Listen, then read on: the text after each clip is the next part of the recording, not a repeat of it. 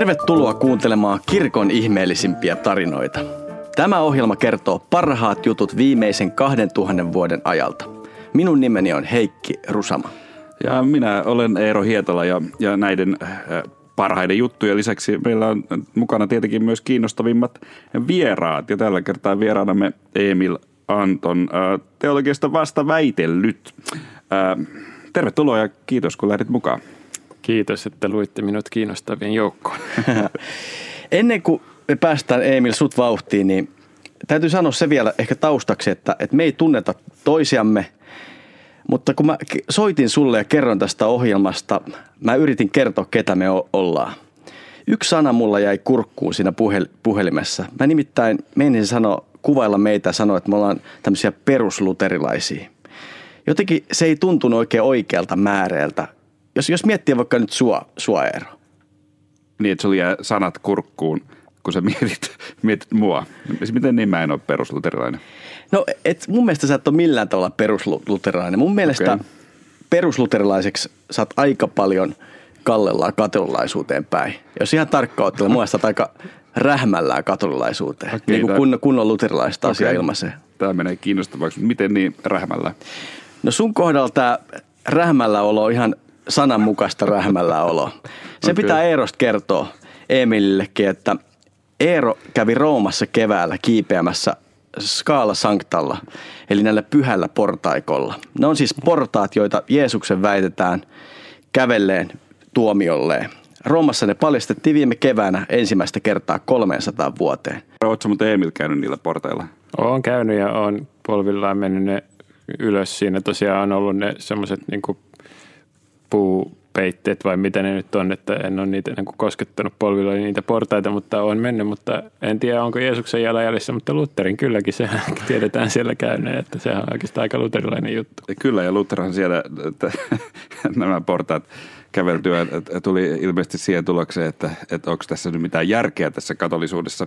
No, se on Ää... kyllä vähän urbani legenda. Tästä on Eero Huovinen kirjoittanut artikkelin ja tota, käsittääkseni se oli silloin vielä ihan täysin katolilainen ja se myöhemmin sitten muisteli, että silloin mä uskon sen kaiken vielä, niin kuin vähän epäuskoisena kirjoitteli, että silloin se oli ihan täysin vielä aina, op, aina oppii jotain uutta. Joo. Mutta mä ajattelen Eero, että kyllä sä taidat olla semmoinen ehkä katolilaisempi kuin luulet. Mutta eh, ehkä tota, Ehkä tämä höppinä nyt riittää meistä. Mutta tästä aiheesta Emil Anton, sä kirjoitit pari vuotta sitten ihan kokonaisen kirjan. Siis nimeltään Katolilaisempi kuin luulet. Katolisempi kuin Katolisempi kuin luulet, aivan. Oikein, hyvä, hyvä täsmennys. Joo. Mitä sä tarkoitit sillä otsikolla? No se tarkoitti sekä Suomea että luterilaisuutta. Se oli sen tuplamerkkivuoden kirja, eli Suomi 100 ja Reformaatio 500. Ja siinä käytiin läpi Suomen 400 vuotta katolisuutta – 1100-luvulta pyhästä Henrikistä 1500-luvulle reformaatio asti. Ja sitten käytiin läpi 500 vuotta suomalaista luterilaisuutta ja osoitettiin, että sieltä löytyy yllättävänkin paljon katolisia tai piilokatolisia piirteitä. Äh, niin mikä meissä luterilaiskirkossa, mikä meissä sun mielestä on erityisen katolista? No Suomessahan se on ihan alkaen tästä tavallaan struktuurista, että hiippakunnat ja piispan virka ja tämmöiset jutut säilyy. Ulkoisesti liturgia on aika hyvinkin lähellä, toisin kuin jossain muissa luterilaisissa tai protestanttisissa maissa. Ja Agricola oli tämmöinen aika mm, maltillinen ja konservatiivinen uskonpuhdistaja ja säilytti tosi paljon katolista perintöä. Ja, ähm, sitten toisaalta Suomessa on nämä herätysliikkeet, joissa kaikissa on omanlaisensa katoliset elementit joko hengellisyydessä tai sitten teologisissa painotuksissa tai miten onkaan. Ne, joista hirveästi halunnut tunnustaa, yleensä on tunnistanut sen siinä niin kuin toisessa herätysliikkeessä ja haukkunut toisiaan sitten niin kuin katolilaisiksi tai piilokatolilaisiksi. Mutta niin kuin, no mikä sitten on kaikkein katolisin herät, herätysliike sun mielestä? No en mä tiedä, vaikka sitten yhtä noista ylitse että kaikki on vähän omalla tavalla, että niissä on kaikissa eri, eri puolia. Että että, diplomaattinen vastaus. Joo, että mä oon niin onnistunut aika hyvin kaverustumaan kaikkien niiden kanssa. Jos nyt valitset jonkun, niin osa kavereista häviää. niin, ehkä, en mä tiedä. Mutta mut mä, mua jäi nyt Heikki, anteeksi, ehkä tätä höpinää on ihan pakko vielä vähän jatkaa, koska se, että sä aloitat tämän ohjelman puhumalla niin kuin musta ja siitä, että mä oon rähmällä, niin katolisuuteen tuntuu jotenkin ehkä epä, epäreilulta. Mutta ootko sä sitten Heikki itse mielestä ihan perusluterilainen? En, en, en, en mäkään mun mielestä. Ehkä mä en perusluterilainen, mutta mä, mä oon gneesioluterilainen. Just. Tiedätkö sä Emil, mikä on gneesioluterilainen? Niin, eli aito luterilainen. Just. No, mutta et kyllä varmasti ole. No, mä en itse asiassa tiedä, mitä se tarkoittaa, mutta sä kysyt, mitä se, mutta mä kuul, se kuulostaa hyvältä. Eikö se ole niin, että, että, että sitä fiksumpi on, mitä hienompia sanoja käyttää? Niin. Eikö se näin aina ole? Mutta mut mä haluan perustella. Emil sä sanot, onko no. se, eh, miksi mä en ole, mutta mä sanon sen, että, että ensinnäkin mä en ole koskaan käynyt Vatikaanissa niin kuin Eero. Ja toinen, silloin kun äh, oli reformaation 500-vuotisjuhlavuosi, niin mä vein, vein mun oman perheeni Wittenbergiin. Tai jo toinen Okei. kerta, kun sä kerrot No sun matkasta Okei. meidän ohjelmassa. ja, ja, ja ehkä, ehkä se, että mulla on tavallaan tämmöinen niin kuin, se, että reformaatiossa luovuttiin pappien selibaatista, niin silloin ehkä mulla on tämmöinen ihan eksistentiaalinen merkitys papin poikana, että Oho, niin. Mut- Arvaa mitä, tota, mä oon luterilaisempi kuin luulit sikäli, että mä oon tota, kans pitkän luterilaisen pappissuvun jälkeläinen. Että mun äidinpuolen sukuhan on täysin luterilainen ja suomalainen ja mulla on siellä esi-isissä useampikin kirkkoherra tai rovasti, että ei muakaan olisi olemassa, jos ei tätä pappisselibaattia olisi luterilaiset poistanut. Että tunnustan tämän reformaation, sanotaanko, öö, sallimuksen, kaitselmus niin sallisen nä- nähdessään, että siitä seuraa hyviä asioita. Että, noin, niin, muun muassa, että, no joo. Mut mi- Ja toinen juttu, että mä oon kyllä gneesiampi kuin, kuin si- sinä vielä, koska mä kävin Wittenbergissä reformaation 500-vuotis oikeana merkkipäivänä 31.10. Okei. Siellä ei ollut silloin tietääkseni muita suomalaisia. Mä olin siellä ainoana suomalaisena ja katolilaisena. Ja, tota, ja yritin etsiä, mulla oli iso rinkka ja mä yritin etsiä, etsiä sille paikkaa sieltä ja, kysyin infosta siellä. Ja ei niillä ollut mitään paikkaa siellä. Mä sanoin, että ettekö te nyt yhtään miettinyt, että tänne tulee niin pyhivalta ympäri maailmaa ja eikä ole mitään säilytystilaa. Ja sitten ne oli ihan ymmällä ja sitten mä sanoin, että no, eikö jotain kirkkoa tai jotain seurakuntasalia, mihin voisi jättää. Sitten ne vähän miettii sitä, no voisit kokeilla tuolta katolisesta kirkosta Wittenbergissä. Niin kyllä luterilaiset ja reformaation merkkivuoden järjestäjät tiesivät, että mistä löytyy vieraanvaraisuutta Wittenbergistä. Siellä katolinen seurakunta otti sitten sakaristoon mun. Oliko siellä On muka tota- pyhiinvaeltajia silloin? Siis olihan se täynnä. Aa, siis tämä okay. pyhiinvaelta ei tarkoita niin kuin, Niin, ju- ei, ju- ei, juhla- ei, tällainen- ihmisiä, jotka tuli sinne sitä juhlaa Niin, varten, niin, niin, että juuri- ei juuri tarvinnut niin. kävellä pitkiä matkoja, mutta siis Juuri niin. junallahan mäkin sinne menin, mutta mä nyt kutsun sitä pyhiinvaellukseksi kuitenkin, kun oli siellä itse asiassa mä tapasin semmoisen hyvin, hyvin tämmöisen sykähdyttävän katolisen diakonin Yhdysvalloista, joka asuu nykyään Guatemalassa, joka oli tullut sinne semmoisen ekumenisen ryhmän kanssa niin kuin rukoilemaan tosi intensiivisesti tuntikaupalla niin kuin kristittyjen ykseyttä tämän reformaation merkkivuoden päivänä. Ja se oli, se teki vaikutukset. Se oli selkeästi semmoinen hengellinen matka heille. Hyvä aihe. Joo. Sunkin on, sun eteen on hirveän vaikea laittaa tästä määrättä perus, että mi, mm. mi, missä asiassa oot niinku perus. Sä oot siis tosi, katolinen te, teologia, oot vasta väitellyt, mm. mennään kohta siihen sun väitökseen. Sitten sä oot myös esimerkiksi taikuri, mm. sä, sä, sä, sä et ole myöskään ihan tällainen perussuomalainen, ehkä en tiedä Niin. puoluekaan taas, mutta että sulla on myös, no paitsi suomalaista Niin.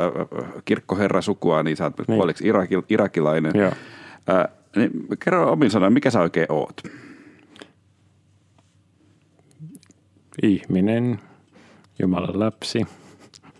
Varmaan tämmöiset jutut on ensimmäisiä. Mikä kysymykseen vastauksia. Sittenhän noin, mitä sä luettelit, on aika hyviä lisämääreitä siihen sitten. Ehkä kielihullu vielä siihen lisäisin. Mitä kaikkia kieliä sä puhut? No toi puhuminen on semmoinen ärsyttävä termi, että sitä Luet. on vaikea määr- määritellä niin. Että tota, ehkä helpointa on sanoa, että mä oon opetellut niin vähän yli 30, että se on aika pitkä lista ja sitten Ihan oikeasti. Joo, että, tota, että se, se on semmoinen, vähän, vähän niin kuin hurahdin yläasteella ja sitten tota, opas mä oon myös, niin sen unohin sanoa kanssa turistiopas, niin on, olisiko nyt kuudella kielellä vetänyt tämmöisiä opaskierroksia Helsingissä. Tuossa ehkä alussa tuli se, se esille, että me ollaan, me ollaan monessakin jaksossa tehty, poh- pohdittu omaa suhdetta katoliseen kirkkoon. Jos käännetään niin päin, niin missä tilanteessa sä Emil katsot ihannoiden luterilaista kirkkoa? Vai katsotko? Joo, toki. Tota, siis äh, onhan se selvää, että ne tekee paljon hyvää työtä ihan ruohonjuuritasolla. Mulla on tosi paljon hyviä ystäviä. Tietysti kasvan, kasvanut täällä luterilaisten ympäröimänä. Se saavuit tähän tota, meidän podcast-haastattelun tämmöisen uunituoreen äh, kirjasen kanssa, joka, joka on sun, sun vä, väitöskirja. Ja sä väittelit hiljattain Joosef Ratzingerin eli, eli Paavi Benediktus 16 suhteesta muihin uskontoihin. Joo. Ennen kuin me mennään siihen aiheeseen, ää, mä panin sen merkille, että sun väitöstilaisuudessa oli poikkeuksellisen laaja joukko suomalaista kristikansaa. Joo. mä katson niin kuin huonollakin yleissivistyksellä, niin siellä oli Eero Huovista, Timo Junkkaalaa, Timo Soinia ja Olit sä siellä vai? tota, por, mä, mulla on sellainen palvelu kuin Facebook, mistä, Niin mistä voi, voi vakoilla ihmisiä. Joo.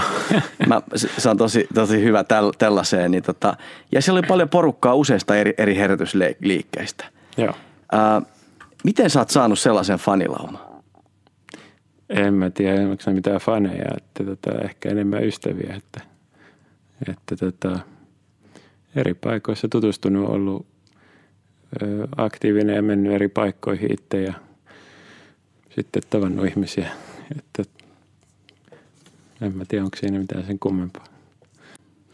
Mutta sä oot kuitenkin aika, sanotaanko, että sun nimeen törmää monta kertaa, että sen huomaa, että sä oot aika aktiivinen monella, monellakin foorumilla, pidät bl- blogeja ja no esimerkiksi teillä on siis tämän toisen katolisen, joka meillä oli joku aika sitten isä, Oskari Juurikkalan ja, ja monen munkin katolisten teologien Ehkä joku voisi vielä kuvella nuorten teologien, mutta mikä se mm. nuori nyt näinä päivinä on, niin se on sitä, sitä on vaikea sanoa, että olette pitänyt tuollaista suosittua hapatusblogia. Se on Hapatusta.net. Hapatusta.net, kyllä juuri näin. Mm.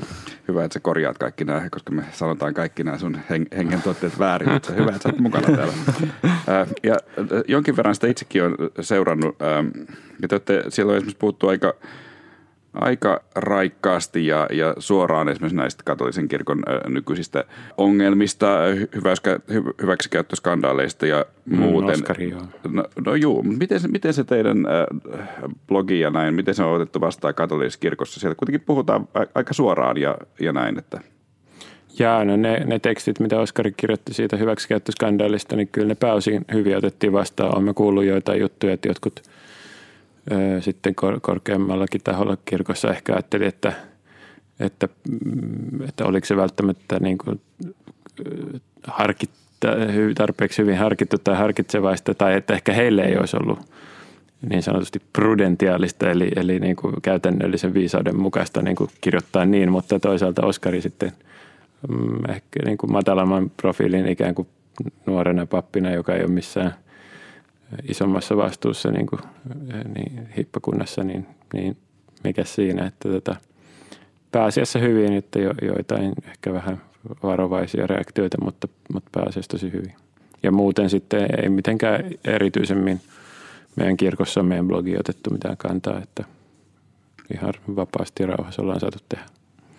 milloin ja miksi sä innostuit Paavi Benediktuksesta? Vai onko tämä tyhmä kysymys ylipäänsä katoliselle esittää, esittää näin, että milloin No ei, Paavista? ei välttämättä ole tyhmä kysymys, mutta kyllä mulle tavallaan se tulee ikään kuin sen katolisen luonnollisen tota, uskon, öö, miten nyt sanoisi, asenteen kautta, että kun hänet valittiin ja mä tiesin, että meillä on uusi paavi. Paavihan tarkoittaa isää, siis hengellinen isä ja ison Jumalan maanpäällisen perheen tämmöinen isähahmo, niin, niin tota, onhan se iso juttu ja, ja muistan sen niin spontaanin ilon ja innostuksen, joka silloin oli. Siinä hetkenä olin vielä aika nuori. Ää, 2005 parikymppinen on ollut ja tota, sitten varsinaisesti niin teologisesti sen kirjoituksista mä innostuin ehkä viitisen vuotta myöhemmin, 2010 mä tein gradun liittyen katolisen kirkon katekismukseen, joka on aika paksu opus, paljon paksumpi kuin Suomen Evolut-kirkon katekismus, että siitä mä tutkin sitten niin kuin Paavalin tekstien käyttöä, että mitä kaikkea katekismus tota, ottaa Paavalilta opetuksensa. Ja silloin sitten, kun tutkin tätä katekismuksen taustaa, niin huomasin, että tämä Josef Ratzinger, joka silloin oli ollut katekismuksen tekoprosessin aikana uskonopin kongregaation, eli vanhan inkvisition tota, prefekti eli johtaja, niin, niin se oli sen projektin niin kuin tämmöinen koordinaattori, johtaja myös. Ja, ja sitten hän oli kirjoittanut muutamankin kirjan ikään kuin kommentaarina tähän katekismukseen ja auttoi sen ymmärtämistä. Ja mä heti huomasin niistä lyhyistä kirjoista, että okei, tässä on kaveri, joka handlaa koko teologian. Ja sitten mä rupesin lukemaan lisää sen kirjoja ja mä huomasin, että wow, että tämä tyyppi on miettinyt paljonkin, tai se tuntee kaikki niitä ongelmia, mitä mä itsekin ehkä miettinyt, mutta en ole löytänyt hyviä vastauksia. Tai, tai sitten, tota, että se tuntee koko maailman, se handlaa niin kuin kaikkien maan osien niin kuin kirkon tilanteen ja, ja, ja ulko, kirkon ulkopuolisen poliittisen tai kulttuurisen tilanteen. Se pystyy niin kuin hahmottaa koko maailmaa ihan uskomattomalla semmoisella terävyydellä, joka, josta sai paljon. Ja ajattelin, että okei, tätä kaveria kannattaa lukea. Ja, ja sitten oli sikäli tosi kiva saada tehdä siitä väikkäri, että saa lukea lisää sen kirjoja ja silleen, että ei mennyt aika hukkaa, oppi paljon. Mutta oikeastaan se aihe noihin uskontoihin tuli sitten mun professorilta Miikka Ruokaselta, jolla on ollut kiinnostusta tähän uskontojen väliseen dialogiaan, uskontoteologiaan, josta hän on itse tehnyt tutkimusta aiemmin. Niin, niin se ei ollut mulle aiemmin hirveän tuttu aihe, mutta että opinpahan sitten sitä kautta. Kun puhutaan Paavi Benediktuksesta ja uskontodialogista, niin suuri yleisö muistaa vaan ehkä sen Saksassa vuonna 2006 mm. pidetyn puheen. Joo, se on ollut yksi, yksi, luento. Juuri näin. Se on ollut yksi sun väitöskirjan eh, tutkimuskohde. Mutta voiko se kertoa meille semmoisen yleistajuisen version, että mitä Paavi yritti siinä puheessa sanoa hmm. ja kuka siinä ymmärsi väärin ja miksi? Hmm. Joo, tästä voisi puhua pitkäänkin ja mä voin ensin aloittaa mainoslauseella, että se puhe on tulossa suomeksi kohta. Okei, okay, wow. Se, se, se julkaistaan – tällaisessa teoksessa, jonka nimi on Kirkko ja moniarvoinen maailma. Se tulee katoliselta tiedotuskeskukselta ihan pian. Okay. Ja suosittelen kaikkia hankkimaan sen. Siinä on neljä puhetta siinä kirjassa. Ja ensimmäisenä on tämä Regensburgin puhe, tai oikeastaan se oli puhe vaan luento. Se oli poikkeuksellinen, että Paavi piti ihan akateemisen yliopistoluennon vanhassa yliopistossaan, vähän nostalgisesti. Ja tota, ja sitten mä oon kirjoittanut siihen pienen esipuheen siihen kirjaan, jossa sanon muutaman sanan siitä, että mitä se luento oikeastaan halusi sanoa. Ja se on aika yllättävä juttu, koska se ei oikeastaan ähm, hirveästi äh, liity tai se on aika kaukana siitä, mistä se sitten niin kuin leimahti ja, ja muistetaan se puhe. Että se on tosiaan vanhassa yliopistossa ja se muistelee sitä, kuinka silloin vanhoina hyvinä yliopistoaikoina niillä oli universitas yliopisto latinaksi, niin kuin se viittaa tieteiden – yleismaailmallisuuteen tai että siinä ikään kuin kaikki tieteet, universitas scientiarum, kokoontuu yhteen yliopistossa. Se on idea, että tieteet käy keskenään dialogia. Ja, ja nyt sitten kysymys, että no onko teologia niin kuin tiede? Jotkut haluavat sanoa, että ei se ole mitään tiedettä, että mm. pitäisi poistaa yliopistosta. Mutta Ratzinger niin kuin muisteli sitä, että, että heillä oli siellä kaksi teologista tiedekuntaa, yksi protestanteille, luterilaisille ja toinen katolilaisille. Ja kukaan ei kyseenalaistanut sitä, että se kuuluu sinne – vaikkakin jotkut tietysti oli ehkä ateisteja ja se jopa siteräsi sellaista hauskaa kommenttia, että joku sanoi, että on se kumma juttu, että meidän yliopistossa on kaksi tiedekuntaa omistettu sille, joka ei ole edes olemassa, eli Jumala. ja, mutta vaikka tällaisia yksittäisiä kommentteja oli, niin silti yleisesti ymmärrettiin, että, että sitä ei kyseenalaistettu, että, että niillä on paikkansa. Ja sitten se rupesi vähän niin kuin pohtia sitä, että miksi näin on, ja, ja sitten se tekee sellaisen valtavan – tota, aatehistoriallisen läpileikkauksen niin kuin antiikin Kreikasta läpi raamatun ja sitten niin kuin reformaatio ja liberaalit ja protestantismi ja nykyajan haasteet. Ja se niin kuin iso argumentti on niin kuin uskon ja järjen kuuluminen yhteen, että on vaarallista erottaa usko järjestä ja järki uskosta. Molemmat ääripäät on niin vaarallisia tai haitallisia ja, ja sitten niin kuin tämä, tämä iso argumentti palvelee sitten sitä, sitä pointtia, että nykypäivänäkin teologialla on paikka yliopistossa, uskolla on paikka niin kuin julkisessa järkiperäisessä keskustelussa, debatissa ja uskonto ei saa niin kuin, tai, ei, kuin, työntää sivuun vain jonnekin alakulttuureihin, että silloin me – niin kuin lännessä usein on tapana, että julkisella mm. paikalla ei, ei, ei niin kuin ikään kuin uskalla tai saa puhua uskonnosta ja ajatella, että to, nyt toi, noi on jotain niin kuin uskoasioita, että, että julkisessa keskustelussa toimii vain tämmöiset tieteelliset argumentit, jotka voi ikään kuin todentaa. Ja, ja se on iso, taitava, tarkkaan mietitty argumentti tällaista vastaan ja se liittyy sitten uskontodialogiin sikäli, että, että niin kuin tämmöinen kulttuuri, joka, joka työntää uskon pois järjen alueelta, niin se ei pysty – astumaan tähän kulttuurien väliseen ja uskontojen väliseen dialogiin. Ja, ja, tota, et, mm, siinä sitten sillä oli tämä esimerkki vanhasta dialogista kristityn keisarin ja, ja persialaisen oppineen muslimin välillä, jossa sitten oli tämmöinen niin kuin sitaatti, josta se tykkäsi tosi paljon.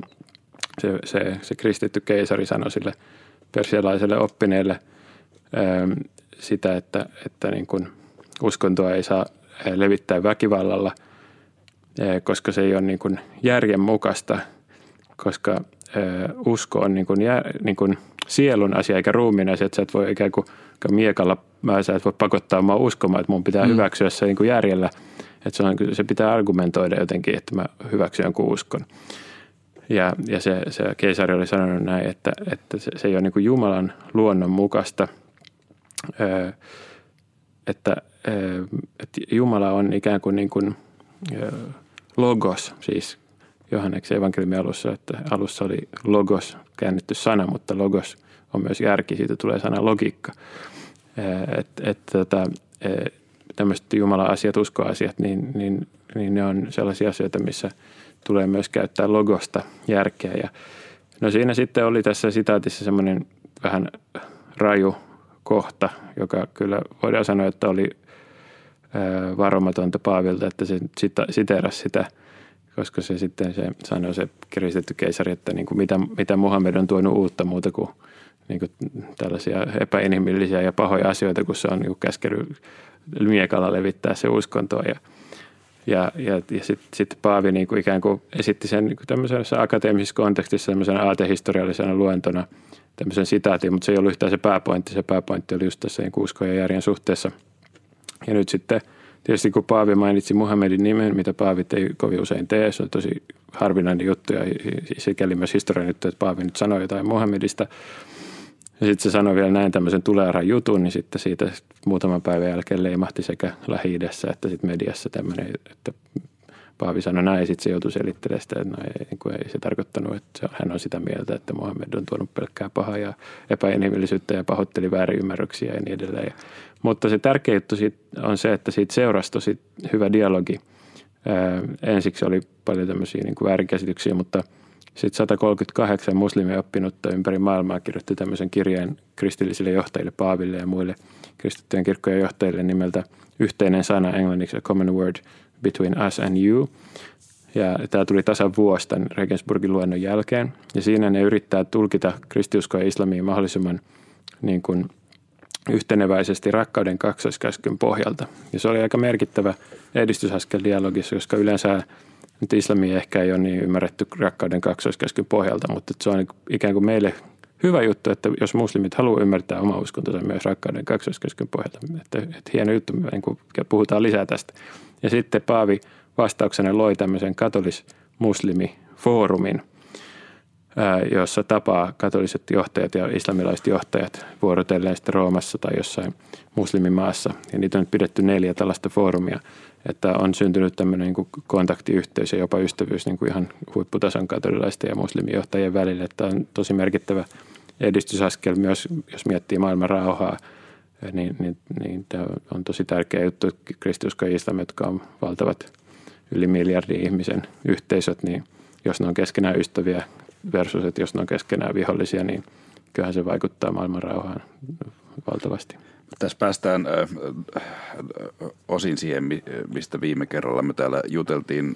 Meillä oli aiheena ristiretket, ehkä erityisesti siinä muutama tarina lasten ristiretkistä, mutta puhuttiin paljon myös siitä, että mikä se tilanne oli, mihin ristiretket sitten jonkinlainen vastaus oli. Ja tietenkin tämä, mitä Paavi siinä sanoi, varmasti se kuvasteli monen kristityn tunnelmia silloin ensimmä, ensimmäisen vuosituhannen tai mm. toisen vuosituhannen alussa, jolloin kristikunta oli menettänyt valtavan osan alueitaan nimenomaan kyllä tällaiselle äh, islamin miekka-lähetykselle. Mutta eikö se ole vähän erikoista kuitenkin, että Paavi pyysi anteeksi? Pitikö, oliko se hyvä, että Paavi pyysi anteeksi? Eikö se ole omituista, että Paavi pyytää anteeksi?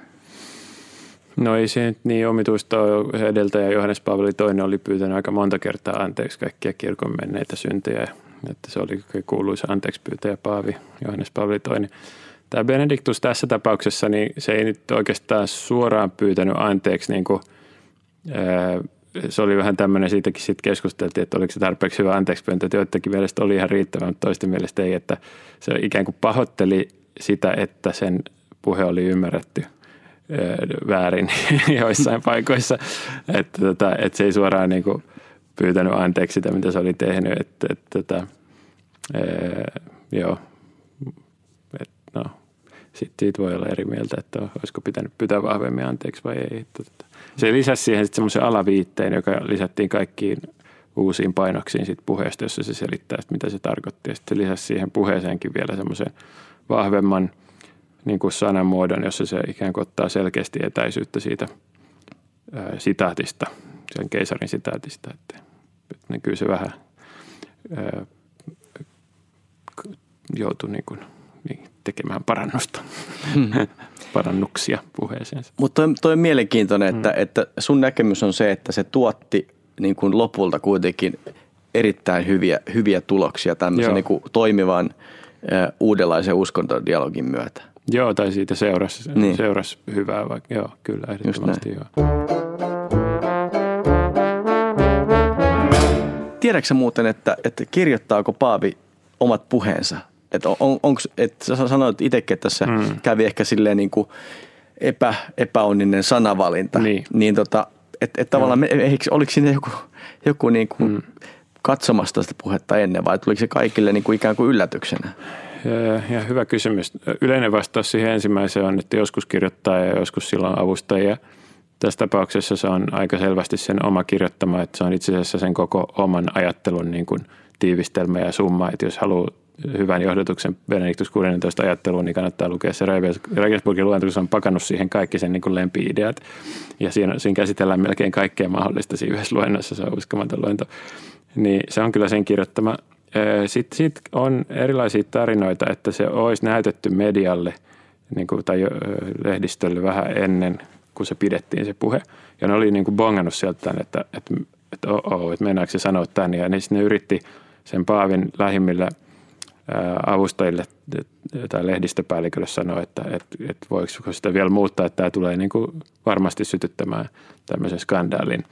Mutta sitten Paavi Benediktus on jossain viimeisessä haastattelukirjassa sanonut, että hänelle ei ainakaan tullut mitään tällaista etukäteissanaa tai varoitusta siitä, että, että se sitten kai jäi johonkin matkan varrelle se Joo. toimittajien huoli siitä, mutta et, et ne oli niin kuin hokannut, että okei, että tästä varmaan seuraa Joo. me, älä, me, melua.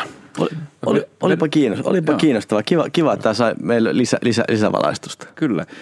Ehkä Benediktuksesta vielä voisi sanoa sen, että hänen kirjojahan on käännetty suomeksi ihan poikkeuksellinen Joo, määrä. Kyllä, kyllä. Ja, ja, ja erikoista on, että osa niistä on käännetty ihan luterilaisten toimesta, Joo. mikä on mun mielestä ihan huomiolle pantavaa. Esimerkiksi Kansan Raamattuopisto on julkaissut osan näistä ei kirjoista. perus, perus, Suomen raamattuopisto. Niin, Joo, eli perussanoma. Niin, perussanoma, perussanoma kyllä juuri. Joo. Eli Urho, korjaat kaikki meidän. no, joo, tota, siis se on siis hyvä. Se on, se on tosi mielenkiintoinen, koska Urho Muroma, joka perusti raamattuopiston, niin sehän oli tosi antikatolinen saarnas niin kuin paavillisesta magiasta ja niin edelleen, mutta nyt niiden tota, Lafka siellä julkaisee Paavin kirjoja, että se on aika hauskaa. Ja miksi Benediktus kiinnostaa myös luterilaisia? No se on vain niin hyvä teologi, niin kuin Timo Junkkala sanoi, että jos luterilaiset piispat kirjoittaisi yhtä hyviä kirjoja, niin mielellään ne julkaisisi niitä, mutta että kertoo jotain, että pitää hakea Roomasta asti kirjat. Aivan, aivan. Tota, äh, kyllä se täytyy myöntää, että me ollaan viitattu Paaviin melkein joka jaksossa, jos katsoo mm. tätä nyt vähän taaksepäin, niin oikeastaan oli, oli aihe mikä hyvänsä, niin meillä aina löytyy joku, joku, mm. joku, joku, joku tulo, tulokulma. Keminmaan muumiossa ei muuten puhuttu Paavista. Otko varma? Pitää kuunnella se itse uudestaan. Mutta tota... Paavi Johannes 23. on Vatikaanissa tätä Pietarin kirkossa myöskin niin kuin turmeltumattomana sen ruumis nähtävillä siellä. Keminmaan muumio ei ole enää kovin turmeltumaton. Okei, okay. no joo. on se muumio vielä. joo. Ehkä semmoinen aihe vielä, että jos katsotaan meidän uut, uutta paavia, tai mä sanon meidän uutta paavia.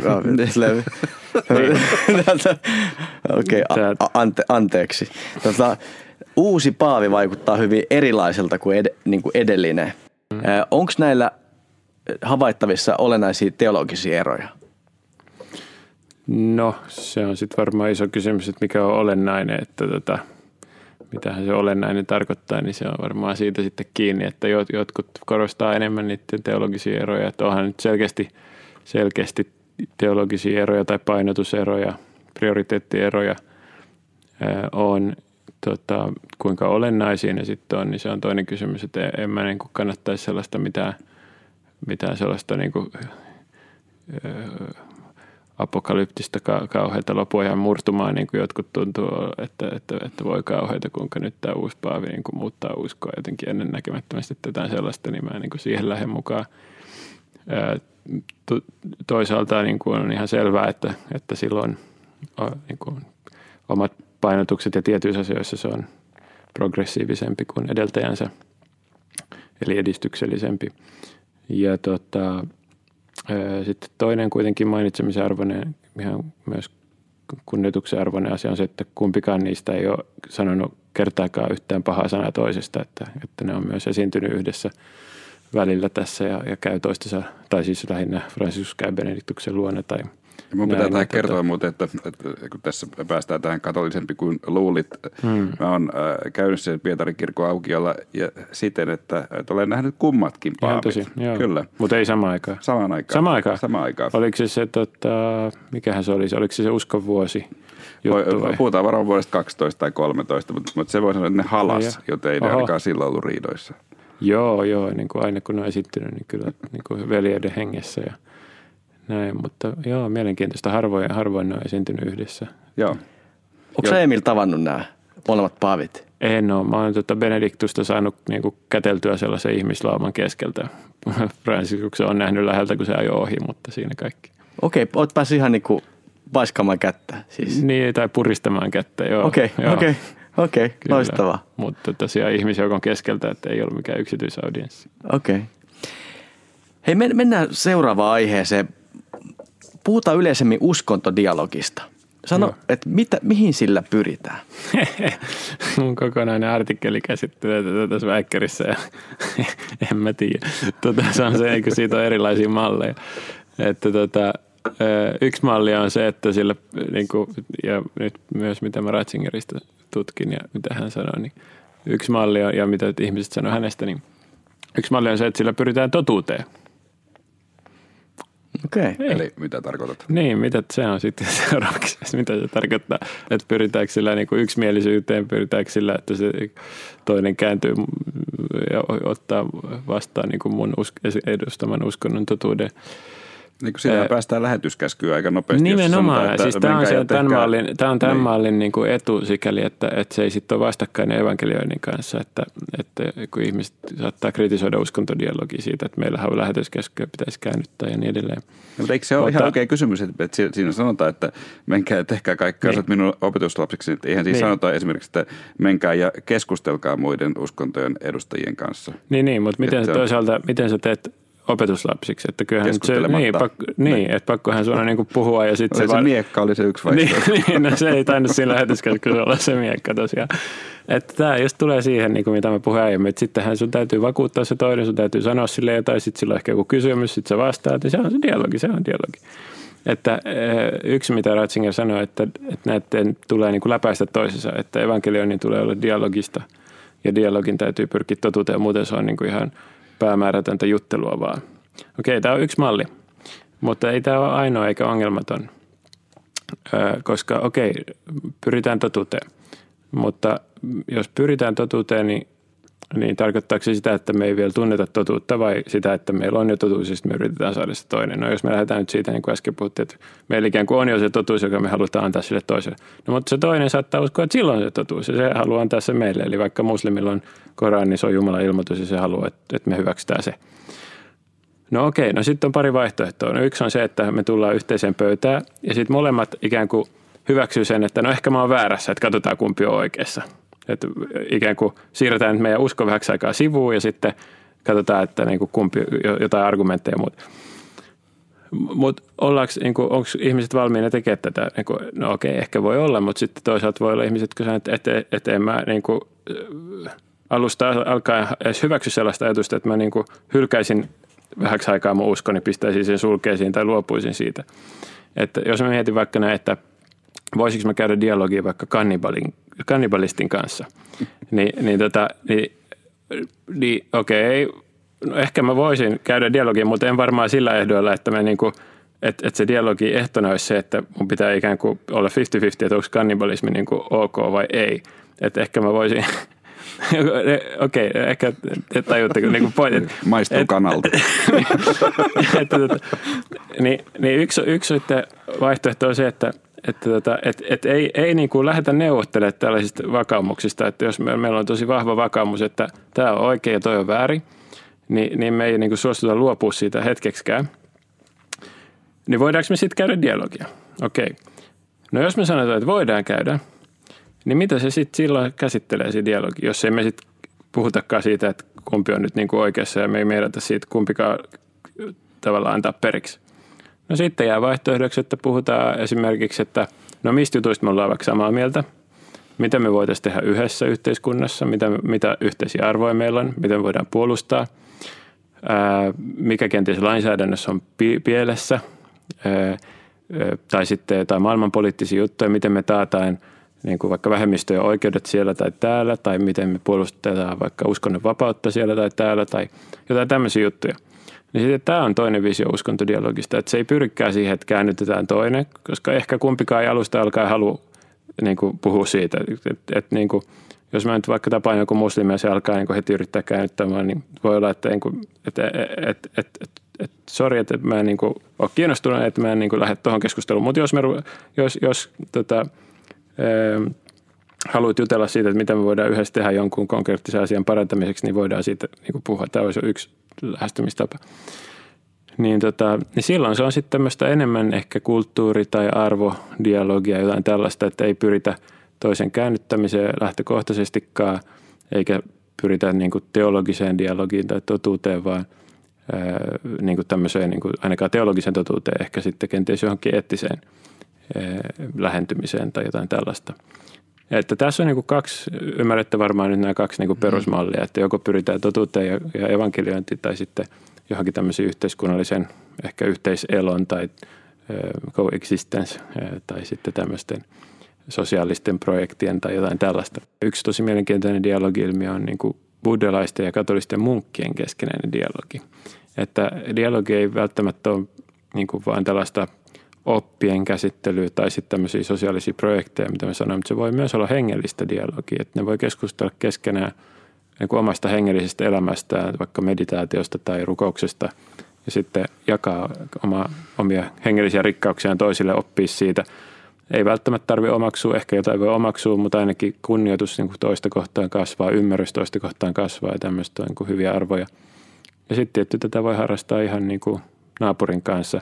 Benediktus kutsuu sitä elämän dialogiksi, eli kun tullaan kaupasta niin kuin naapurin kanssa, joka on toista uskontoa, siinä jutellaan vähän, oppii toisen arjesta, juhlista, iloista, suruista, huolista ja, ja myös perinteistä ja näin. Ja se on sitä elämän dialogia. Ja keskenäinen kunnioitus kasvaa, ystävyys kasvaa ja toisen tunteminen kasvaa, niin ne on kai hyviä asioita.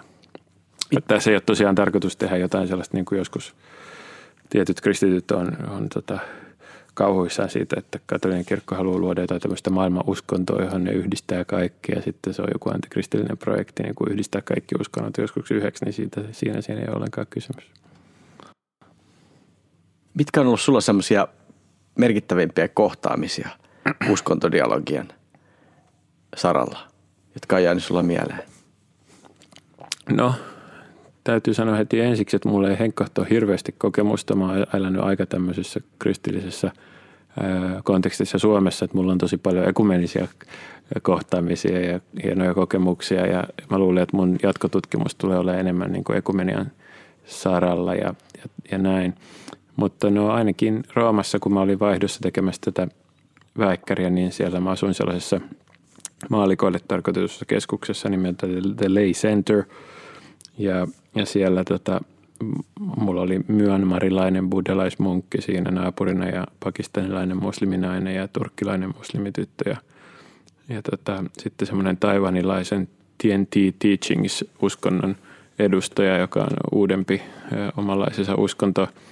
Ja tota, no siitä esimerkiksi semmoinen kaunis tarina, että kun se huomasi, että mulla oli rahapulaa ja oli paljon kirjoja, mitä mä olisin tarvinnut mun väikkäriin, jostain sivulausesta sen niin bongas, niin, niin se, se sai sellaista stipendia katoliselta kirkolta, siis Paavillinen uskontodialogineuvosto antaa vuosittain muutaman stipendin ei-kristityille, jotta ne tulisi Roomaan opiskelemaan katolista teologiaa. Ja se oli yksi näistä tällaisen stipendin saajista – ja sitten se sanoi, että sillä oli niinku liikaa tätä rahaa, niin se antoi mulle sitten niinku muutaman sen siitä stipendistä ja sitten mä sain ostaa tutkimuskirjallisuutta sillä ja okay. sitten se auttoi mun tätä väikkärin valmistusta. se oli tosi sydämellinen nainen, vanhempi nainen sieltä Taivanista, että se ainakin jäi mieleen.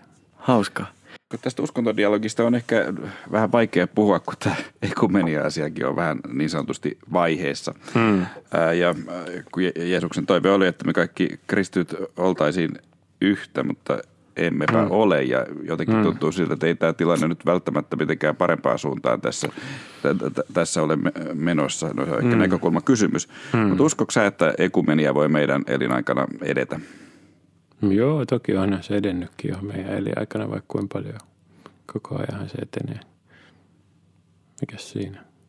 Nytkin on tullut just mahtavia dialogiraportteja pelkästään Suomessa katolilaisten ja luterilaisten välillä kasvavaa yhteyttä ja – ja tota, sitten tämä maailmanlaajuinen vastakkaisettelusta yhteyteen ja sitä ennen suomalais-ruotsalainen vanhuskattaminen kirkoelämässä ja nämä on mahtavia asiakirjoja ja kaikissa päästy eteenpäin. Ongelma tietty, että kovin moni ei niitä lukenut, mutta siinä meillä on tehtävä niin kuin popularisoida sitä ja kannustaa ihmisiä lukemaan ja katsomaan, kuinka paljon me ollaan löydetty jo yksimielisyyttä ja sitten omaksumaan ja edistämään sitä. Hmm. Siis katolinen kirkko Suomessa on ekumeenisen neuvoston jäsen, Joo. mutta katolinen kirkko ei kuulu kirkkojen maailmanneuvostoon. Niin. Eli No se olisi katolinen kirkko... jo isompi kuin kaikki ne muut kirkot yhteensä, niin se olisi vähän epäreilu, jos se kuuluisi. Onko toisi selitys ainoastaan? No, Eikö se, toisa... onko se ainoastaan, se on tarkkailija ja sen kuitenkin, ja sitten se osallistuu niihin Faith and Order niihin opillisiin keskusteluihin kuitenkin. Eikö kyse ole siitä, että että se on kuitenkin tavallaan tämä Pietarin työn mm. jatkaja ja, ja niin. ekumenien pitäisi päätyä siihen, että kaikki muut mm. kirkot liittyisivät mm. takaisin katoliseen kirkkoon. Niin, tai liittyisi takaisin on vähän ehkä liian vahva tota, muotoilu, eli sanotaan näin, että kommunio palautuisi, yhteys palautuisi tai jotain tällaista, tulisivat yhteyteen, jotain tällaista. Mm. Näetkö sä, että näin voisi vielä, siis sä olit kuitenkin toiveikas, että näin voisi sinun elinaikana. Ei, en mä sitä sanonut, mä sanoin vaan, että ekuminen voi edetä. Että kaikki tulisi katolisen kirkon täyteen yhteyteen, niin en kyllä usko, että se on realistista ennen, ennen tota eskatonia, eli kaiken konsumaatiota. Tai sitten puhua maailmanlopusta. Niin, kyllä.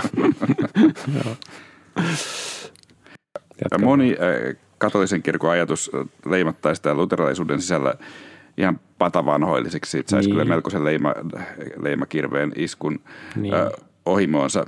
Mutta silti teet hyväksytään oikein kivasti jokaisen pöytään täällä Suomessa, mistä mä oon siis iloinen, niin. että, että näin on. Mutta onko, onko konservatiivi, jos mä käytän tätä sanaa, mm. onko sen helpompi olla katolisen kirkon sisällä kuin luterilaisen kirkon sisällä? Mm. Siis varmaan, jos tarkoitat sillä joitain niitä juttuja, mitä mä luulen, että sä tarkoitat, mutta tota, niin kuin sanottu, niin mä en tykkää hirveästi tuosta termistä, että se riippuu niin paljon kysymyksestä ja, ja tota, No totta kai, to, no, to, to, niin. totta kai puhumme siis ää, mm. ää, mm. puhumme sukupuolivähemmistöistä, puhutaan niin. ka- kaikesta. Niin, kaikesta tämä on tämä Suomen konteksti, tästä, mutta katolisessa kirkossa se ei niin kuin me ollenkaan tuon mukaan se jaottelu konservatiiveihin ja liberaaleihin, että että tota. Minkälaisia leimakirveitä mm. teillä sitten on? Mitkä on sellaisia katolilaisia laatikoita, mihin te laitatte? Ei, no siis saattaa ne olla noin samat. Sitten on niin kuin kansainvälinen tämmöinen tulkinnallinen viitekehys, siis poliittinen ja, ja median paljon käyttämä toi konservatiivi liberaali jaottelu, mutta sanotaan, että ne kysymykset on vaan hirveän erilaiset. Et katolisessa kirkossa nyt se kysymys on vaikka se, että voiko naisia vihkiä diakoniksi ja voiko Amazoniassa olla tota pappeja, jotka on naimisissa ja, ja tota, onko kuolemanrangaistus aina väärin vai ei. Että niin tällaiset kysymykset on ihan eri kuin, kuin noi, että, että kummalta tahansa puolella noita kysymyksiä se henkilö on, niin varmaan niillä on niin ihan, voi olla keskenään ihan samat näkemykset noista kysymyksistä, joissa Suomessa sitten taas jaetaan kahteen leiriin. Miten sä katselet luterilaista kirkkoa ikään kuin sieltä aidan takaa? Meillähän riidellään ihan liikaa. Totta kai teilläkin Niin, niin, katoisuudessa riidellään, kaikkialla riidellään. Joo, mutta on se siis vähän surullista, että se on niin yhden kysymyksen tämä, tämä tota, keskustelukonteksti. Nyt kyllähän nyt tietenkin ymmärrän, joka aikana on omat kysymyksensä ja, ja, ja paikoissa, eri paikoissa ja eri kirkoissa on niin kuin sellaiset aina ajankohtaiset, jutut, mutta ne niin kuin tulee ja menee, että mä oon yrittänyt keskittyä sitten omassa työssä kuin muihin juttuihin, että edes vähän tulisi jotain muuta matskua kuin koko ajan tätä samaa debattia. Sä mainitsit tuossa tota, ton, ton Amazonin alueen Hmm. ää, naimisissa oleva, olevien katolilaisten mahdollisuuden ää, pappeuteen. Hmm. Minkälaisia tulevaisuuden suunnitelmia sulla on? Näetkö sä itse, itse niin kuin tutkijan uralla vai, vai Niin. näetkö, näetkö itse niin kuin kirkko, kirkon uralla? Mikä susta tulee isona? Joo, just näin. Niin justi. Tota, siis jos tarkoitatte pappisvihkimystä tai kutsumusta, niin harkitsin sitä ennen kuin menin naimisiin, tai siis silloin vielä kun olin jossain vaiheessa elämääni naimattomana harkitsin sitä ja sitten, sitten päädyin siihen, että se ei ole mun kutsumus. Ei varsinaisesti sen selibaattikysymyksen takia, ihan muista syistä. Harkitsin kyllä selibaattikutsumusta noin muutenkin. On muitakin teitä kuin pappeus. Voi olla luostarista tai voi olla ihan maalikko, joka on sitoutunut siihen. No sitten lopulta sitten kuitenkin päädyin naimisiin, että, että se on sitten se kutsumus.